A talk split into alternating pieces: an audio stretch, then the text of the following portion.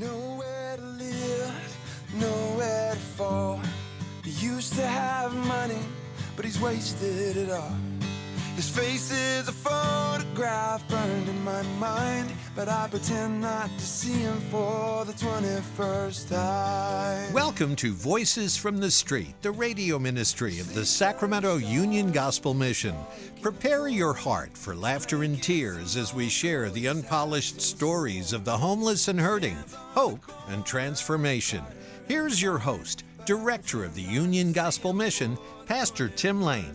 Well, I'm glad you decided to join us today. Right now, it's kind of an inclement day outside. There's clouds and a little rain, a little sun. We got the mixture of everything, but that's kind of indicative of how life is as well, isn't it? That we, into every single life, there's a little bit of rain, a little bit of sun, some clouds. Sometimes it's cold and sometimes it's warm, but one thing we can always count on that whatever we're in at that moment, it's going to change.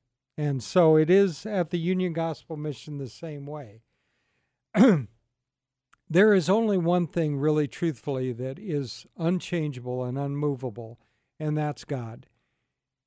When we come to God and we are, are accepting of His beautiful grace, when we decide that we're going to walk in, in His statutes and in His ways, it's so easy for us to to take advantage of that. It's so easy of us to forget about his love, his grace, his mercy, and what a gift we have been given in salvation. And when we start to take his grace for granted, when we start to act as if he owes us something which he does not, then we are looking for trouble at the Union Gospel Mission, we get 24 guys sometimes that live with us on our drug and alcohol program. Then you've got the staff as well. And there is that constant dynamic of people who are coming, they start to get into recovery, and all of a sudden they feel like they're owed something. Or they feel so overwhelmed by the guilt of what their past lives have been that they can't move past that. And neither of those places is a good place to be. Neither dwelling in the past always reliving all the guilt and the shame and the things that God has forgiven you for, or taking for granted God's mercy, love, and grace, which He has granted on you, which you didn't deserve. I have with me a good friend and an employee and a co worker and laborer in God's kingdom with the men at the Union Gospel Mission. He's been on the show uh, several times before and over the course of the next years. I hope that he's on many times. Uh, I'm happy that uh, he's not only a guy that graduated the program a few years ago, he's one of the few that has graduated the program that ever got hired. And I'm the one that hired him, but I'm glad that over the years that that he has become, like I said, that co-laborer in God's field and he has become my friend and he is he is a valued member of the staff at the Union Gospel Mission. He prepares the food and teaches the other guys how to prepare the food. He also has that duality of roles where yes, he's the cook and he's he's watching and supervising the kitchen, but he's also has to deal with the men with their walk of faith, with their lack of faith sometimes and to be there to remind them of the grace that God has given them. So I'd like to introduce to you the other Tim at the mission, Tim Trenum, who is our cook.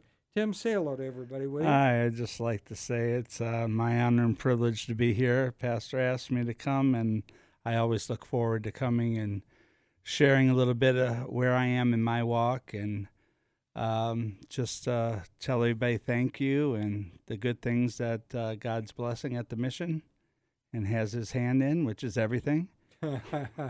and he needs to have his hand in everything because we certainly couldn't do it by ourselves. Absolutely not. Uh, matter of fact, we couldn't even begin to do it by ourselves. And not only that, it's really not as much us as it is God doing the things there. But tell me something.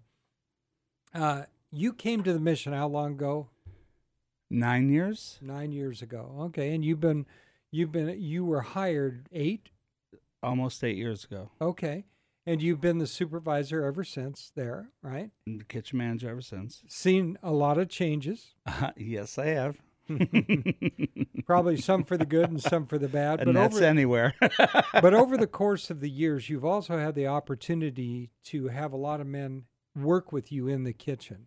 and that and there lies the blessing. Uh, you in your opening statement, you were commenting about, you know, how we're not worthy of the blessings, and you know, and I thank God every day that He uses me. I remember years ago, I always I was one of those people that expected something from God hmm. you know and now i i ask god every day how can teach me how to love you more each day teach me how to work for you without complaining you know what i mean? No, I do. and keep a, a grateful heart it's such a privilege to be chosen by god to do his work a lot of Amen. people on the outside when they say well what do you do and then when i start to explain to them what we do and all the little engines under that you know that one locomotive that's right. pushing the whole thing they just get blown away with everything and i'm just grateful that god chose me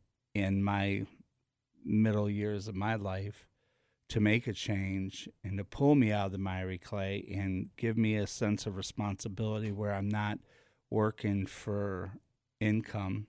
I'm actually working for god and i'm storing those gems in heaven. And that i think and there's a peace in my heart now and uh and i'm able to give back you know? But that transition from working out there in the real world as they call it and to here there's a big transformation i had to go through too.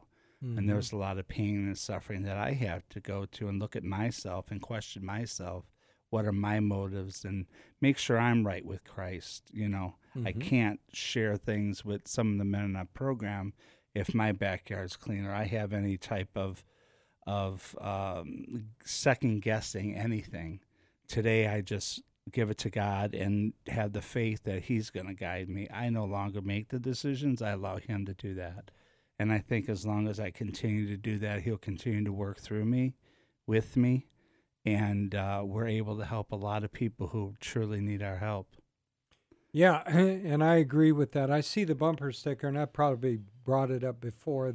Uh, it says that God is my co pilot. Well, I don't want God to be my co pilot because if if he's only my co pilot, our plane's in trouble. amen However, I want him to be the pilot of my life. Uh, I'm not even the co pilot to him. Uh, I am grateful and I am certainly not perfect and I fail more times than I succeed. But here's the thing it's that desire and that onward march towards God's kingdom. And God uh, takes us, He doesn't take us because of our talent. He doesn't say, oh, well, you know, in my kingdom, I need one more pastor. In my kingdom, I need one more kitchen supervisor.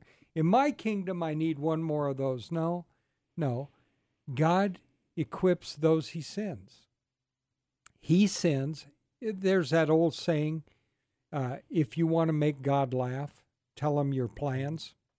and and that's pretty much true, isn't it? absolutely is Did you see yourself here 25 years ago? no oh no no i had grandioso plans 25 years ago Yeah. I was in my career. I was a GM at a thirty million dollar furniture showroom. Uh, I was making good money, but I was working eighty hour, you know, pay periods, and uh, and I become reliant on the God at that time was alcohol, and that's And That- money and prestige. everything, Mhm. everything that falls Yeah. under that Yeah. and God wasn't in the equation because, of course, until I got in trouble, I, you know, if there's a cop pull you over, oh God, please get me out of this one, or, you know what I mean? Yeah. Uh, paid the path, but uh, yeah, I never seen myself here, and and I'm amazed at how God is working with me. Once you give God a hundred percent, you know, as we talked before, we'll get guys in a program that want to give him ninety eight percent they want to hold on to that last 2%. But I found early on when I went through the program, it's giving him, abandon yourself to him, giving him everything. And to, you know, just respond to what you were saying about God just needs one more of this, one more of that. God knows your talents. He blessed us with those talents. Yeah, he's And- the one that gave them to you. So, no, to answer your question, I never seen myself uh, being used for the work of Christ 25 years ago. No, and and I I completely understand that. There was a time in my life that that was certainly not in the equation. I didn't I didn't think I was an enemy of God, but I knew I was living on the outside of everything that God wanted me to do. But you know, I the one statement that you made, and we've all made it, but I think is probably incorrect, is out in the real world. I think it's the other way around. Amen. I think that the world that most people walk in is a fantasy world of what could be, what should be, what might be, what if onlys. It also consists of what's all, all about me. I'm going to make myself a little god. I don't I may not think about it, but I make myself a little god and I surround myself with all the things that I think this little god needs. The house, the car, the even the family sometimes, all those things, the things of wealth, the things that distract us. And God is is maybe somebody I think about when I'm in trouble, like you said. I'm pulled over by the police because I've been drinking. So God, get me out of this. And and I had that happen years and years ago. And um, it just it was. I was no pastor. I owned a air conditioning company at the time, and I was not living as God wanted me to live. And uh, so it was decades and decades ago, but still it happened. And there's other times I'm sick. I, you know, the, the doctor says this or that or cancer or or your wife's upset or your husband's upset or whatever the case is, and then you turn to this invisible Santa Claus that you call God of your own making, not the God of the Bible. Because when you turn to the God of the Bible, He's there. When you repent and believe, He's there. Make no doubt about it. But He's not the God of your making. And what's funny, you look back, and I used to tell people, even in my testimony, when I give my testimony at my church or if I'm asked to speak somewhere, the important thing as I always tell people God continued to bless me when I was against Him. You know, there were situations that I should not be here. You know what I mean? oh, I do know what you mean. so God was continuing to pave a way for me because He knew I'd be here 25 years ago. I didn't, No, that's but right. He knew. He did. yeah, I mean, we we we look with pretty short-sighted. We we don't understand what's going on today, let alone what's going on tomorrow. Sometimes we can't even figure out what went on Mm-mm. before. But the bottom line is that again, you come to a sovereign God who is there not as a God of your making, but as something much much better than all of that anyway. And all those years we were looking for all these things to bring us some sense of peace. Mm-hmm. And all we had to do is open the Bible, get on Mhm. our knees, Mm-hmm. ask for forgiveness, take the Lord in our heart, and Yep. walk with Him. Yep. Because the Bible tells us that when we were yet his enemies, you know, Christ died on the cross when when we were yet enemies of God. Amen. And so this God that is not of our making sent his son to the to be that propitiation for our sin, to pay the price we couldn't pay, but it it takes repentance and belief. You come on your knees in repentance, you believe, you confess with your mouth, and he said you will be saved. And then, if you're like most of us who believe in saved by grace through faith, Faith. and this not of yourself, you believe that you're saved by grace, kept by grace, and all those things until you stumble, and then you're back to thinking, uh oh, God doesn't love me anymore because I'm, I wasn't good enough. He didn't love you when he didn't love he loved you first before you were quote good enough. You've never been good enough. And I've no, never been never good will enough, be. and you never will be this side of glory. But guess what? Amen. He is. That's what makes him God. And you know what? all the time we spend running around, bumping our heads up against the wall, trying to make our our nest a little better feathered, when in reality all that stuff is just passing. Right? Absolutely. So, how many of the men, when they come to you, are confused about who God is? Oh, the majority of them. The majority of them. There are a lot of people come from a place they know of God, they don't know God. Right.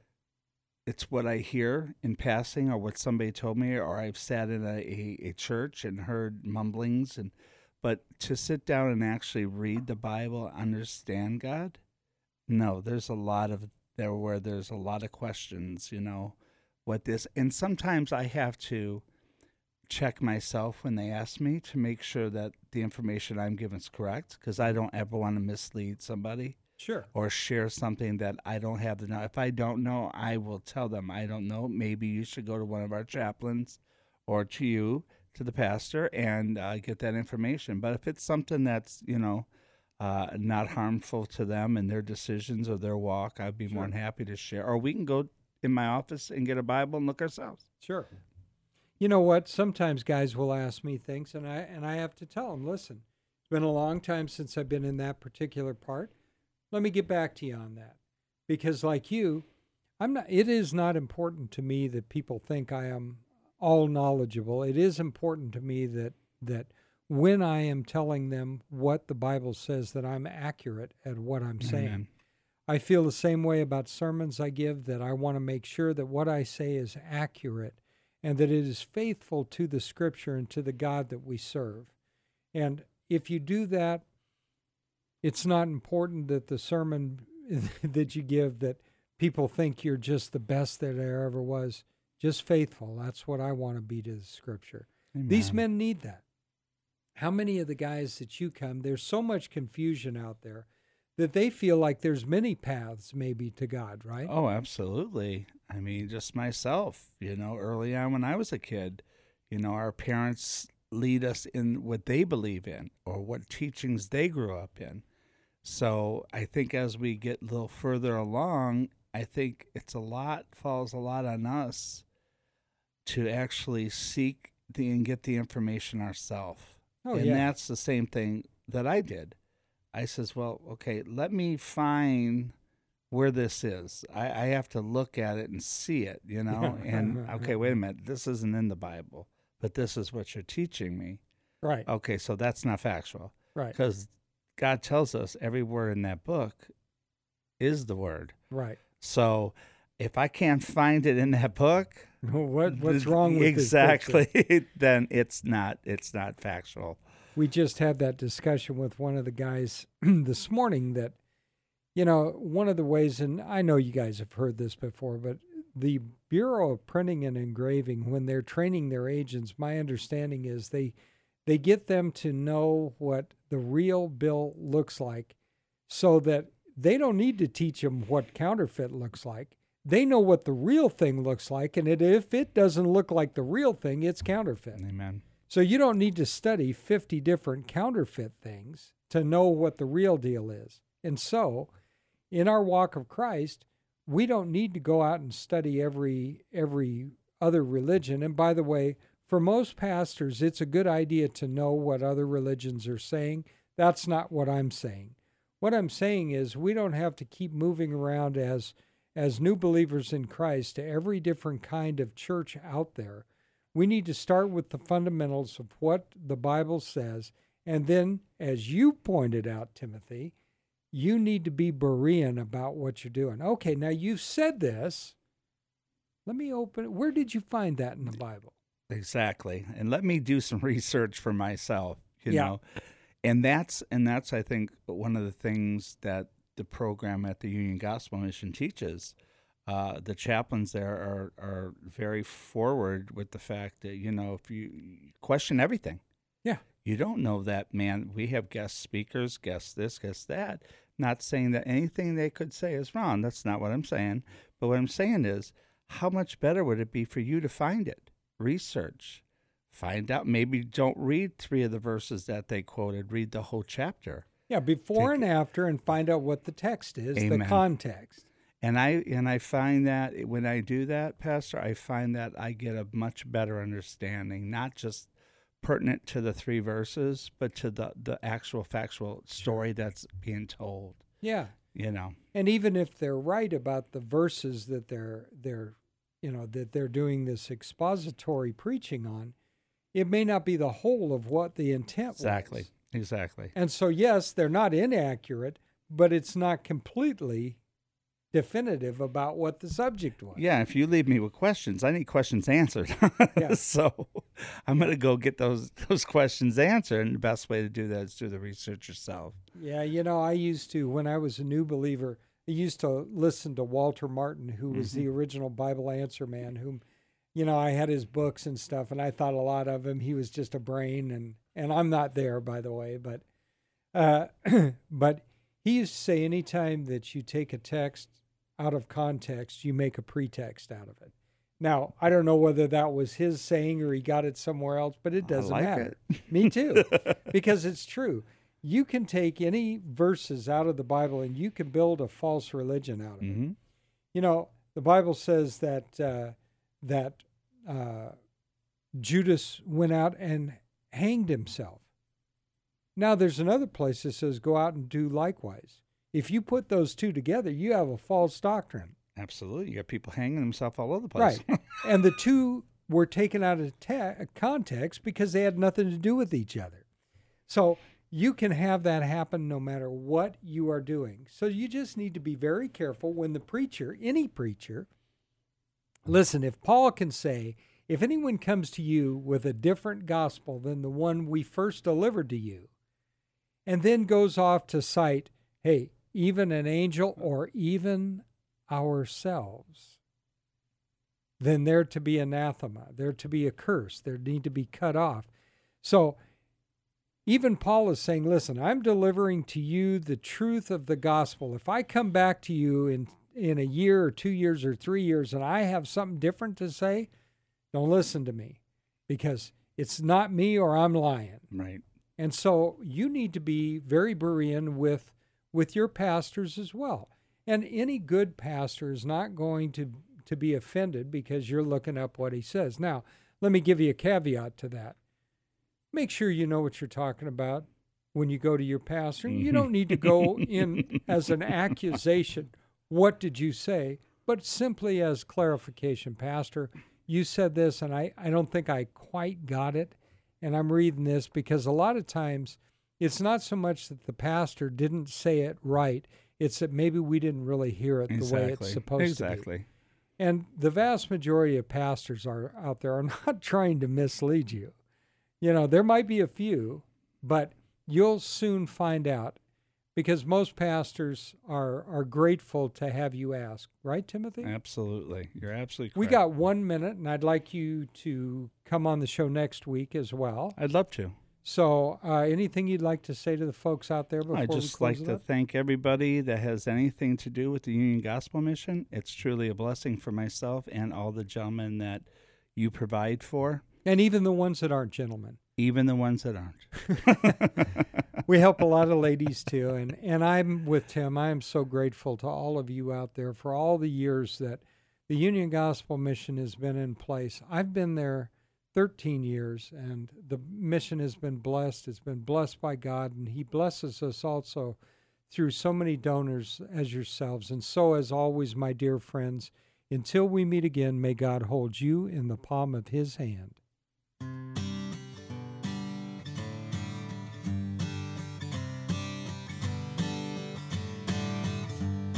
Nowhere to live, nowhere to fall.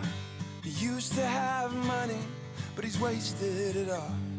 His face is a photograph burned in my mind, but I pretend not to see him for the 21st time. You've been listening to Voices from the Street, the radio ministry of the Sacramento Union Gospel Mission. If your heart's been touched and you want to know more about the work of the mission, log on to ugmsac.com. To donate clothing, food, time, or financial help, call 916 447 3268. 916 447 3268. Thank you so much for listening. Join us again next week at the same time for Voices from the Street.